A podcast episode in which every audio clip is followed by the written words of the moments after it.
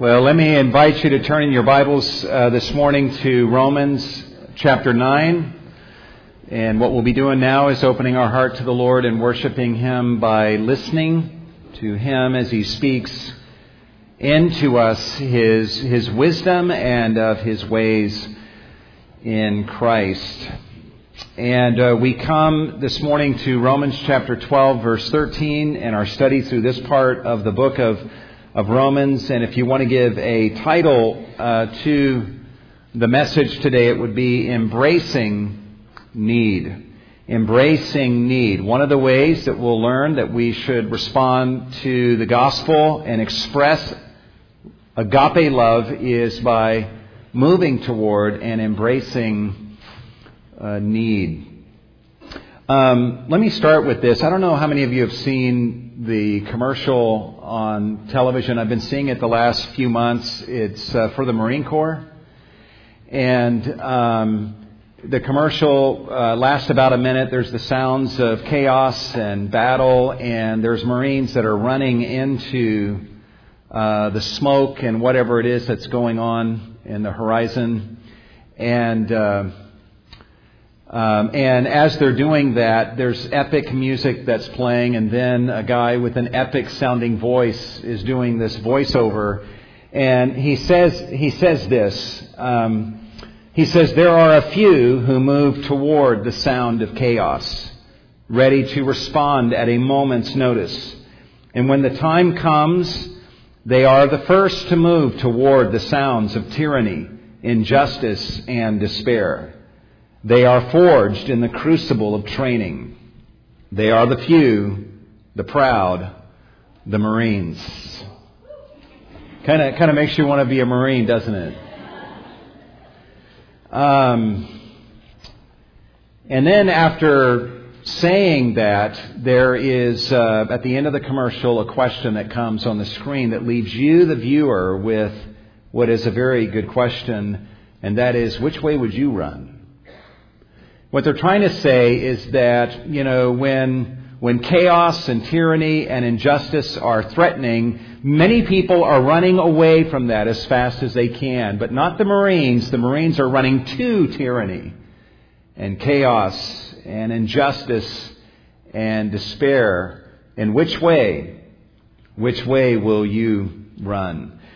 The wording on that commercial is useful for us given our topic today uh, with regard to need. In fact, let me reread this using uh, our topic for today. There are a few who move toward the sound of need, ready to respond at a moment's notice. And when the time comes, they are the first to move toward the sounds of tyranny, injustice, and despair. They are forged in the crucible of the gospel. They are Christians. That's what should be said. And it may surprise you to know that actually some of this exact kind of wording was used in the early centuries of the church to describe the early Christians. And some of this kind of vocabulary was actually used by pagans in describing what they observed in the Christians that lived in the Roman Empire. Uh, in fact, one such person is a guy that is referred to uh, by historians as Julian the Apostate, who was the Roman emperor from AD 361 to 363. He reigned for about 20 months, I believe. He was famous for a few things, one of which is he lacked pupils in his eyes. Um, I'm totally joking there, but on my sermon notes, I drew pupils uh, on his eyes. Um, but he uh, he was seeking in his reign to take the Roman Empire back away from the Christians and to restore uh, pagan Roman religion that he believed was the true religion and uh, he sought to do that, to call the Romans back to their old faith that the Christians had kind of taken away from them. And uh, yet he was frustrated because he's like, we can, we can worship these, these old gods that our ancestors worship and still be charitable, just like the Christians. And so we need to care for one another. And yet, he was frustrated perpetually by the fact that he could not induce Roman citizens to care for one another the way that the Christians cared for one another and even others outside of the church. He says, Why do we not observe that it is there, the Christian's benevolence to strangers and the pretended holiness? So he acknowledges there's a holiness. He doesn't believe it's real, it's pretended, but he says, Why do we not observe that it is their benevolence to strangers and the pretended holiness of their lives that have done most to increase atheism? What he's saying by that is the Christian religion back then was viewed as an atheistic religion because it renounced the worship of the gods. So they viewed that as atheism. If you don't worship our gods, then you're an atheism, atheist. And so what he's saying is the holiness of their lives, their benevolence to strangers, he's acknowledging as a pagan Roman emperor is the single greatest cause of the demise of the Roman religion. He goes on to say this, it is disgraceful that when the impious Galileans, that's the way he referred to the Christians, support not only their own poor, but ours as well. All men see that our people lack aid from us. Romans. Teach those of the Hellenic faith to contribute to the public service of this sort. Here's a man who hated Christians, and yet he's pointing to the Christians and telling the Roman citizens, you need to be more like them. They're taking care of their own. And not only that, but they're taking care of our own better than we're taking care of our own. Indeed, that's way, the way that the Christians were in the early centuries in the Roman Empire. When they would have children and did not want them, they would just uh, leave the children at this wall and leave them to die in the sun and it was Christians who moved towards that situation and would gather up those infants in their arms and adopt them and take them home and to raise them with a good life and to know and to love God. It was Christians, when everyone else was abandoning those babies, they were moving towards those abandoned children and adopting them. There are situations we know in the early centuries of church history when in the Roman Empire there would be a plague that breaks out that was highly contagious and people were dying by the hundreds, even thousands, and Roman citizens would just would just flee from the city, even leaving their loved ones behind who were sick to die. And they just would abandon them because they were thinking, I don't want to get the plague. And even though everyone was running out of the city and abandoning their own, the Christians would move in and at the risk of their lives care for and minister to the sick and to the dying. This was the reputation of the early church, observed and commented on even by pagan Roman rulers such as Julian the apostate.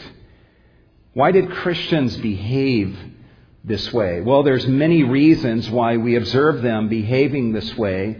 One of those reasons is because of passages like Romans 12, 9 through 13, where we actually see this very thing in the blueprint that the early church followed.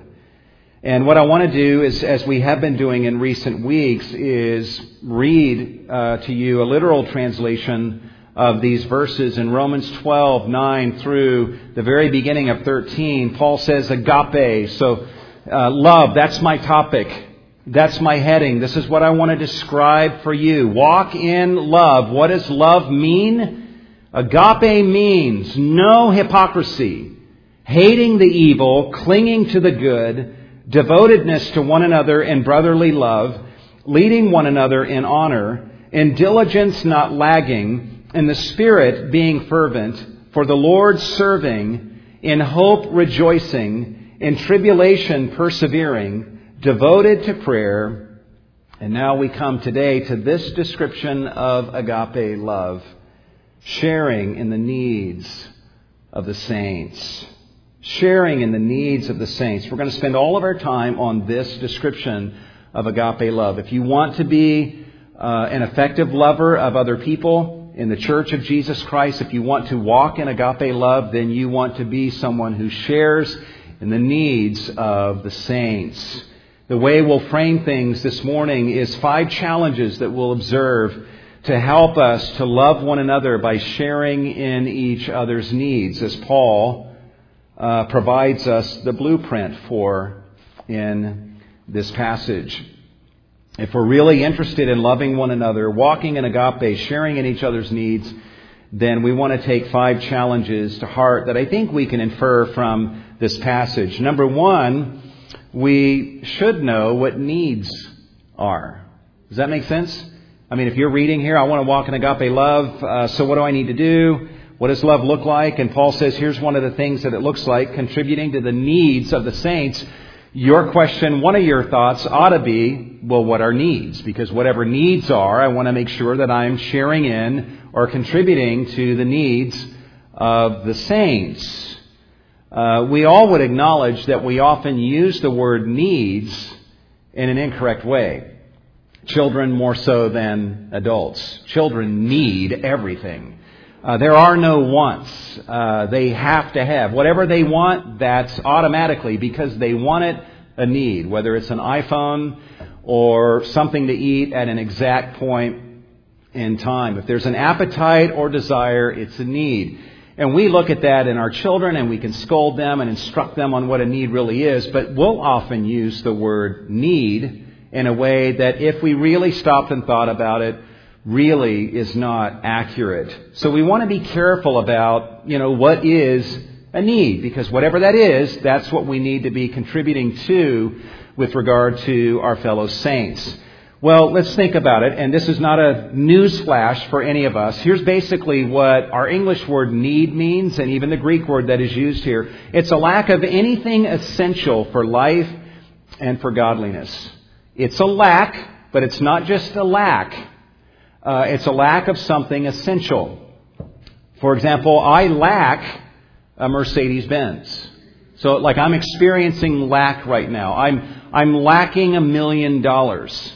But I'm not in need, alright? Because those things are not in the category of needs. It is a lack of anything essential for life and for godliness. We need to understand that the word need, as it's used in the New Testament, is a big word that just speaks of any lack of anything essential spiritually, emotionally, relationally, uh, materially, and uh, economically, physically.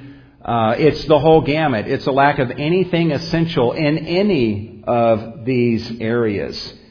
It's interesting the way this word is used. One passage is Ephesians 4:29 where the word need is not used to speak of a lack of anything material or physical or economic. It's a lack of grace. Grace is needed by someone. It's essential and it needs to be imparted to them. Paul says in this passage, don't let any unwholesome word come out of your mouth, but only such a word as is good for edification according to the need. Literally. That it may give grace to those who hear. So Paul is letting us in on the fact that there are times where you will see a brother or sister that is lacking in some uh, aspect of grace that you can supply simply through the words that you speak to, to them.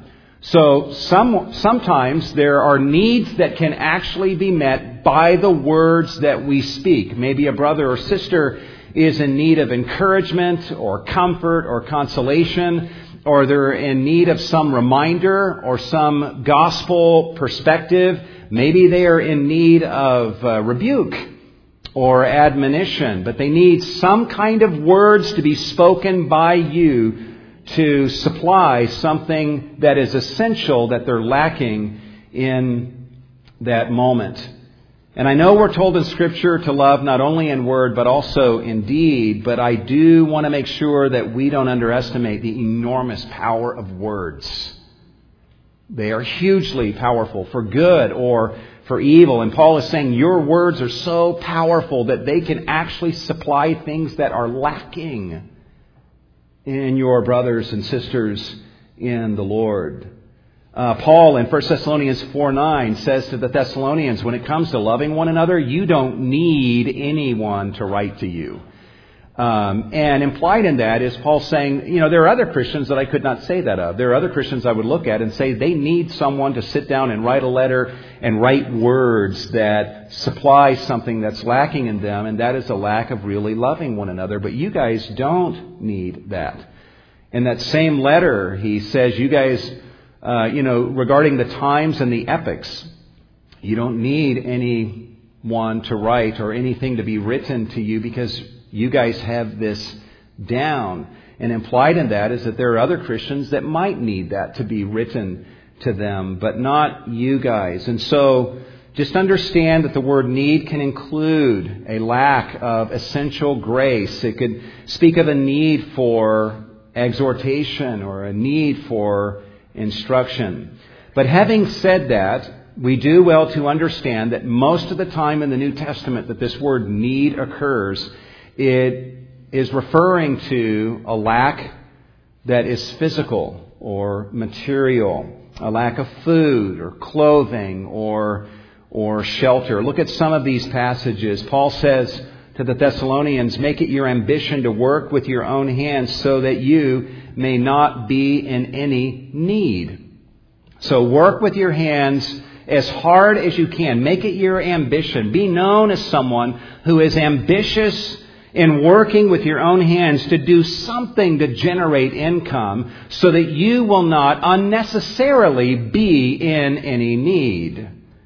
In Ephesians 4:28 Paul says let him who used to steal steal no longer but rather let him labor performing with his own hands what is good in order that he may have something to share with him who has need. Clearly speaking of material and physical economic need.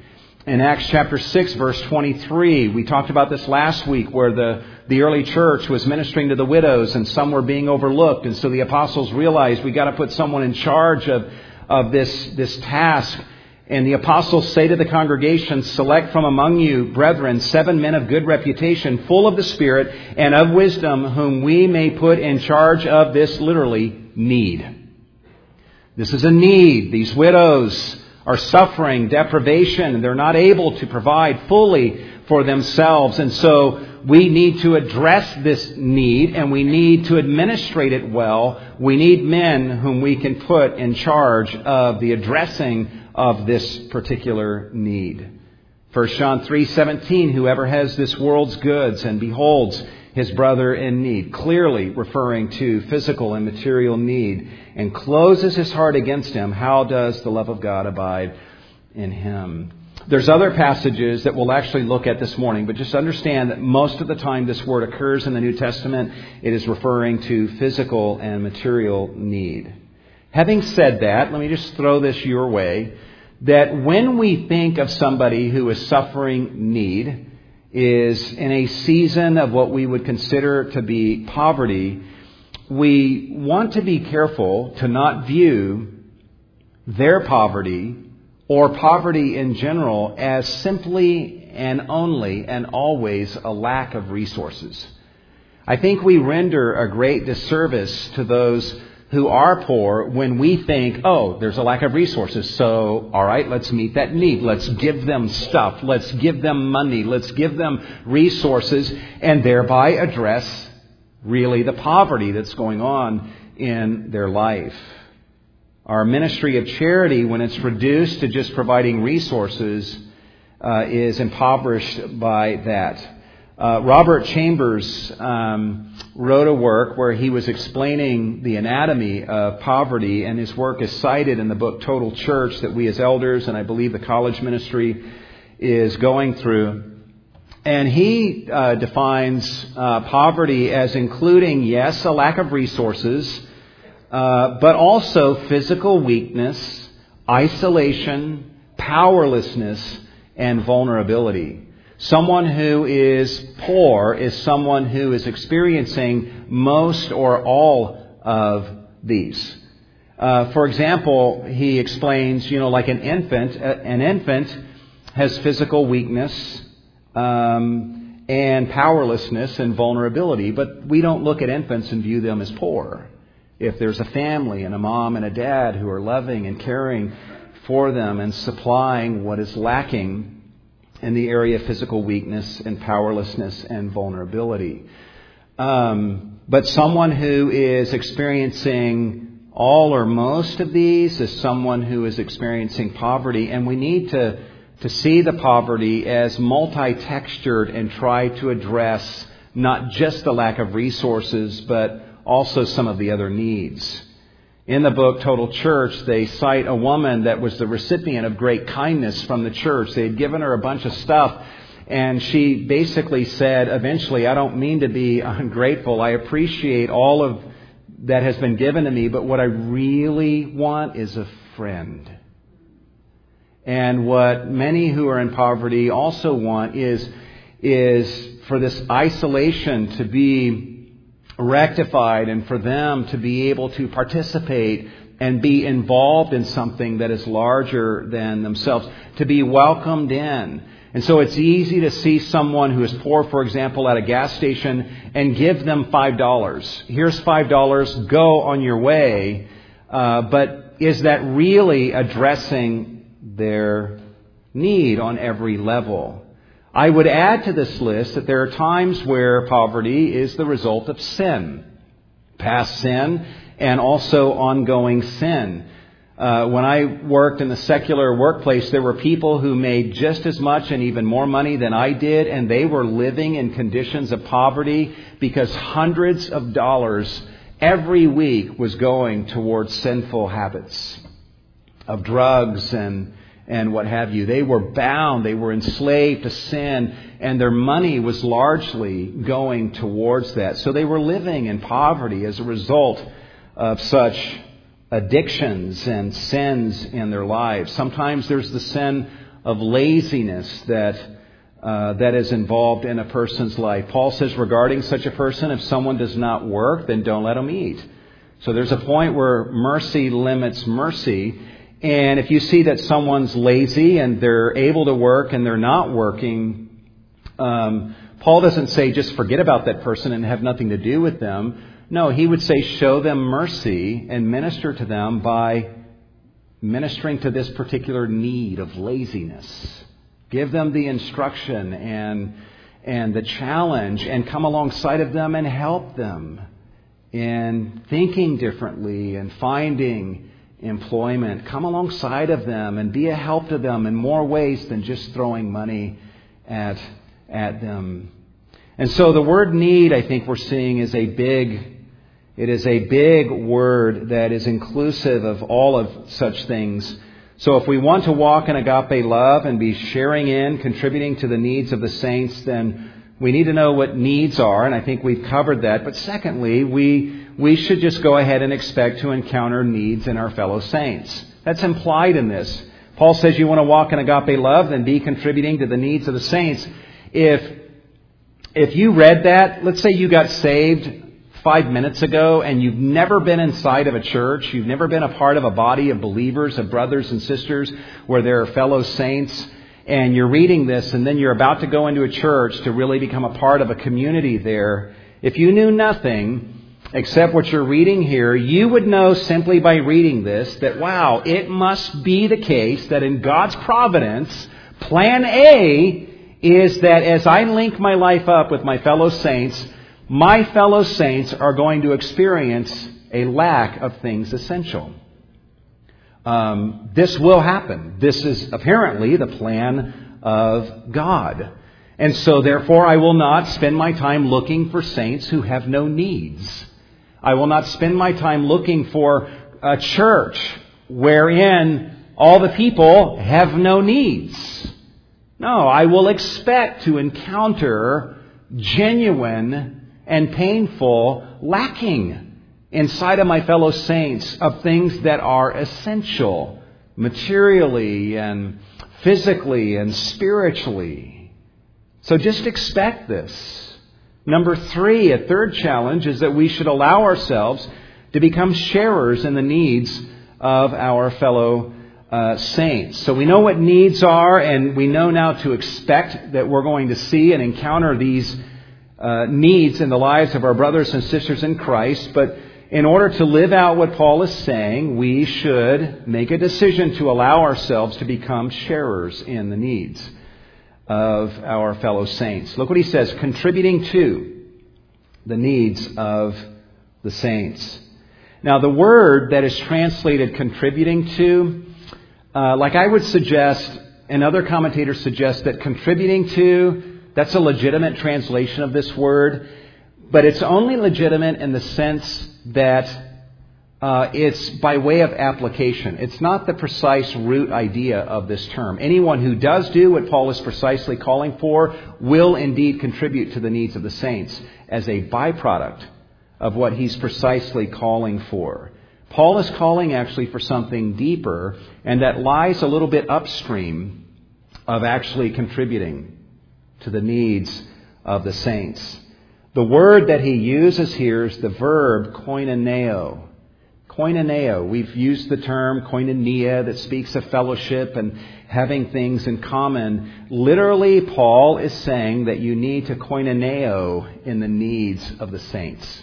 Okay? What does that mean?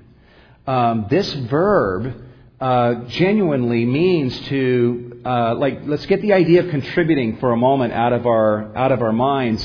It means to see the needs in our fellow saints and to move towards those needs and partake of those needs, to share in those needs, to become a participant in those needs, to fellowship with and commune with those needs. Basically, what it means is to look at the needs in your brothers and sisters and to point to them and say, You see those needs in my brothers and sisters? Those are mine. Those needs are mine and we move towards their need and actually become a sharer in the experience of that need. We allow ourselves to become a participant. Does that make sense? Um, just two passages real quick where the same verb is used. In Hebrews 2.14, the writer of Hebrews says, Since then the children share in flesh and blood, that's us, we share in flesh and blood, he himself, Jesus, likewise also koinoneoed of the same. The writer of Hebrews is not saying he donated flesh and blood. No, he took on flesh and blood. He entered into the experience of having flesh and blood. He became a participant in flesh and blood. In Romans 15:27, Paul says, "If the Gentiles have shared, koinoneod, in the Jews spiritual things. They are indebted to minister to them also in material things. Um, basically, you look at the heritage of the Jews and the promises that were given to them. Uh, not all of the promises come to us, but some of the promises we get to receive benefit from. And the Messiah that came to the Jews, we get to be saved through that same Messiah. And by virtue of believing in Jesus, we become a participant in the spiritual things that belong to the Jews. We're not donating anything, that's not his point, but that we actually enter into the experience of and become a sharer in many of the blessings that at one point only belonged to the Jews. So this is actually, guys, an instruction by Paul uh, regarding agape love, and he's saying one of the characteristics that you will observe in the life of someone walking in agape love is that they move towards need. When other people run away from need, they're moving towards need. And they look at the needs in a brother or sister and they own that need and say, that need right there, that is mine. And I'm going to embrace their need as if it were my own. And I will set about to meeting that need with the earnestness and urgency that I would engage in if that were my very own need.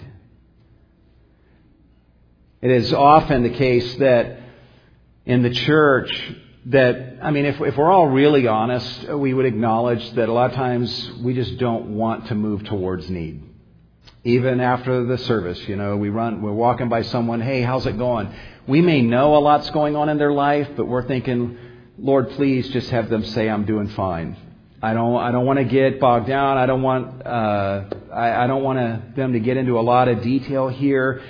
Um, and sometimes we get freaked out by need, the depth of need that we see sometimes in our brothers and sisters in, in the Lord. And sometimes just out of pure selfishness, we just back away. I don't want anything to do with that. I got enough going on in my life. But sometimes we back away out of fear. Um, a fear that says, I don't know what to do. I don't, I don't know what to say. I've actually heard people say, you know what, so and so, they, they're going through a great crisis in their life, and I, I never reached out to them. Um, I was afraid to talk to them because I didn't know what to say. I didn't know what to say.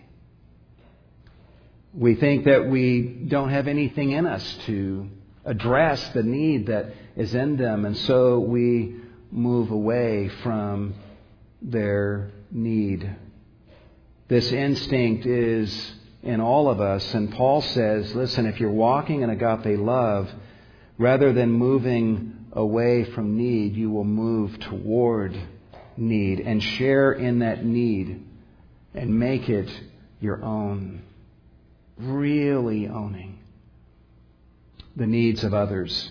You ever had someone, you've been going through a time of need in your own life, and someone genuinely, they just so entered into that need and you could just tell, you could feel it, that they made your need their need.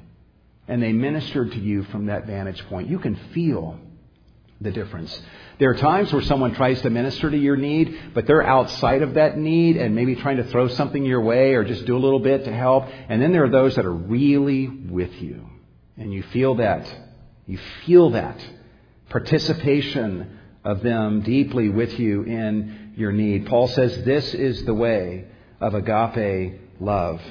And then that leads, we're now going downstream. If you really, um, see, Paul doesn't even need to say contribute to the needs of the saints, literally in the Greek. All he needs to say is become a sharer in the needs of the saints. Because if we do that, he knows we're going to address those needs that we become a participant in. And so the fourth challenge that we can observe here is that we should actually contribute toward meeting the needs of our fellow saints. And so the aspect of this term that some translators will translate as contributing can be brought out by way of application. And so we have this koinoneo, this commonness, this entering into the needs of others and making those needs your own combined together with what we do as a byproduct of that, and that is addressing those needs in the lives of our brothers and sisters in Christ. I want you to notice in Acts 2 and Acts 4 how we see these two terms come together. In Acts 2, uh, Luke tells us that all those who had believed were together and they had all things in koinos. Same root word. And you might say, yeah, that means that all their possessions were in common. It does include that, but a part of what it also means, they had all things in common, including needs. Okay? They, they viewed needs as common property. They viewed deficits and lack in each other as common property and the common responsibility of all. And so as a byproduct of that, they met the needs that they were owning inside of their brothers and sisters. And they began selling their property and possessions and were sharing them with all as anyone might have need.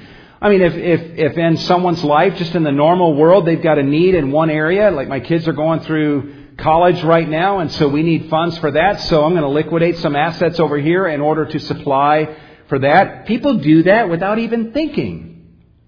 And it was in the same way that the early Christians thought and behaved this way? Well, there's a need in uh, the life of these brothers and sisters, and those needs are my needs, and so I need to liquidate these assets in order to address these needs. You read Acts 2, 4, and 5, and it's very clear that no one put this upon the Christians. This was not communism, socialism that was imposed upon them. In fact, in Acts chapter 5, when Ananias and Sapphira sold some of their property, and then they withheld a portion of it and donated only a portion of it into the offering to meet the needs of the saints, their sin was not in holding back a portion. Their sin was in acting like they were donating everything. And Peter even told them, You could have held that back. That was not a problem. Even after you sold it, was it not your own? It was yours. And so this is an apostle, a leader in the Jerusalem church, who's talking to people in the church saying, This is yours. But even though people looked at other stuff and said, That's yours, they all looked at their own stuff and said, My stuff is yours. It was voluntary. And that's the beauty of this. This is no superimposed communism or socialism. Basically, the way the early Christians thought was they would look at other people and say, Your needs that I see in you, those are mine. My resources that I have that can contribute to addressing your needs, those resources are yours. The resources I see that you have, those are yours. And I emphasize that because there are times where we encounter somebody who is experiencing need and they are dependent upon help from other people and they have this entitlement mentality that I have the right to lay claim to what is yours and they will guilt people into being generous to them. But that's, that's, that's not the way the early Christians thought. They had all things koinos and as a result, they met each other's needs. In Acts 4, it says, And the congregation of those who believed were of one heart and one soul, and not one of them claimed that anything belonging to him was his own, but all things were koine to them. So all things were common to them. My stuff is yours. Verse 33, and with great power the apostles were giving witness to the resurrection of the Lord Jesus, and abundant or mega grace was upon them all. Why? Why was there such power in the preaching of the apostles? Verse 34 because there was not a needy person among them.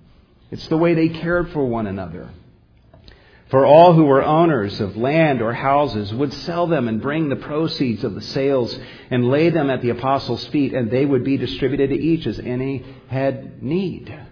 How do you resist the message being proclaimed by a people that are living this way. And 300 some odd years later, there's a Roman emperor saying it's this kind of ethic that is like the number one cause of the demise of our pagan religion.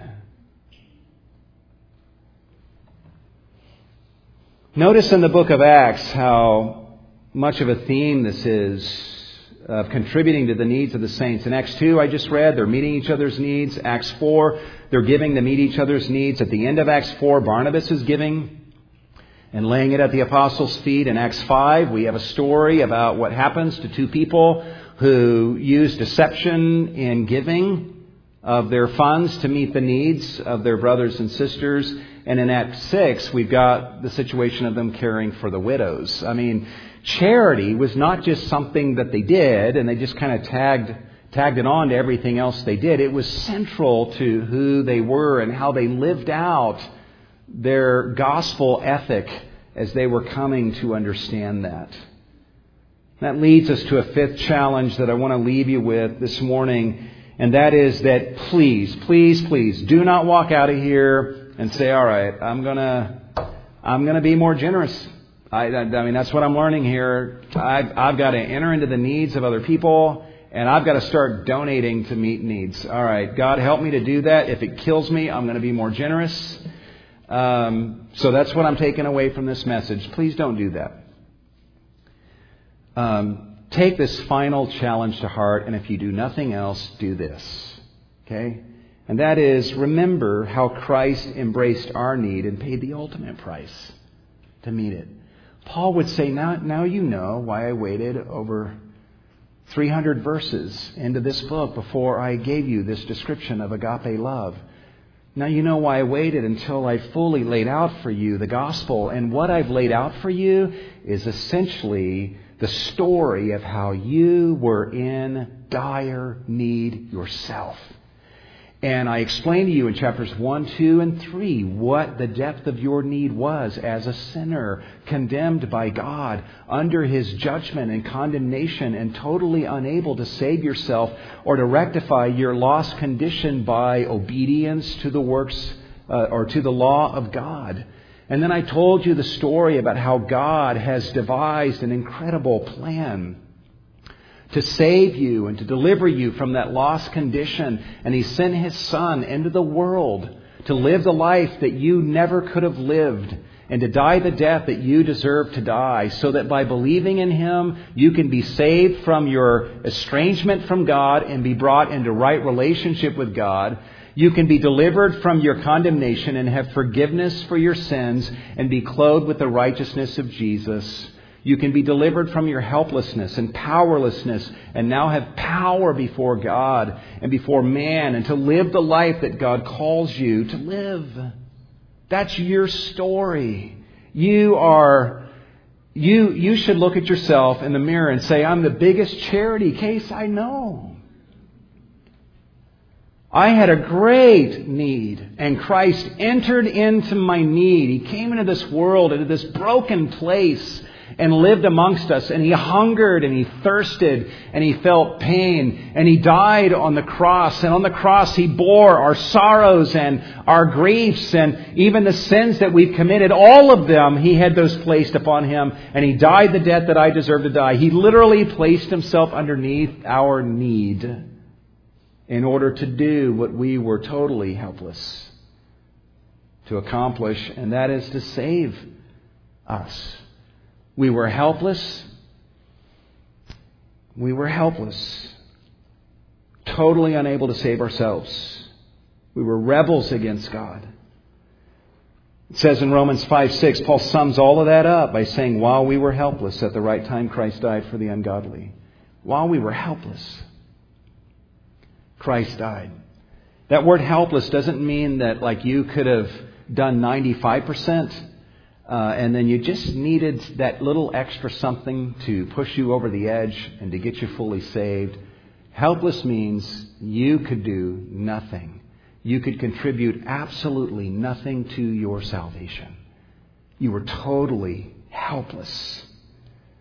Rick Holland helps us understand this word helpless uh, with this analogy he says, think of it this way. It's like we're trying to pick up an FM signal with an AM transistor. Imagine that. And the transistor radio has no batteries. And it has a broken antenna. And every wire has been cut. And the knobs have been pulled off. And there is no on and off switch. And we have no hands or arms to reach for it. And the radio is on the moon. And we're dead. That's what it means to be helpless. And yet, Christ entered into our need and did what we utterly were not able to do, and He saved us. We were helpless, and you know what, guys? We didn't deserve to be saved. We didn't deserve this charity from Him. We often, you know, use the expression the deserving poor. How do we minister to the deserving poor? And I'm not going to say that that kind of language has absolutely no place. But we need to realize that we were the undeserving poor. And sometimes we get so tight and stingy, it's like, well, I don't want to help those people out because they're in their state because of sin. Uh, and you weren't in your state as a result of sin? Uh, well, they, they don't really deserve it. Oh, and you deserve the grace that Christ showed to you? So, well, you know what? I helped them a few times and they weren't thankful. Oh, and you're always thankful to God for every blessing, everything He gives you, everything? You're always thanking Him for that? Well, you know, I helped them out once and they used it for what I gave them for selfish purposes. Oh, and you never use anything God gives you for selfish, sinful purposes. You're always spot on, just perfect with your gratitude and what you do with what God gives to you.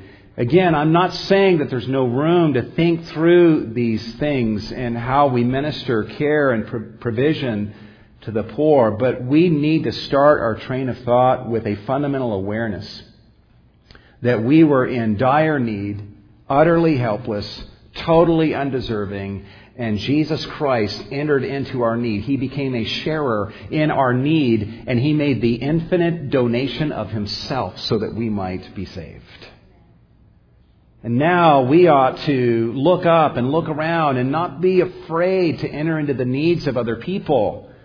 Uh, we should be released from our selfishness and, and begin to move towards the needs of others, saying, I am not afraid to enter into your needs, whatever they may be, because Jesus entered into mine. And this Jesus, who is my Savior, is still with me. The God who did not spare his own Son, but delivered him over for us all, he will freely give me all that is needful, not only to live as I ought to live, but even to serve you and to help address your needs that I wish to enter into.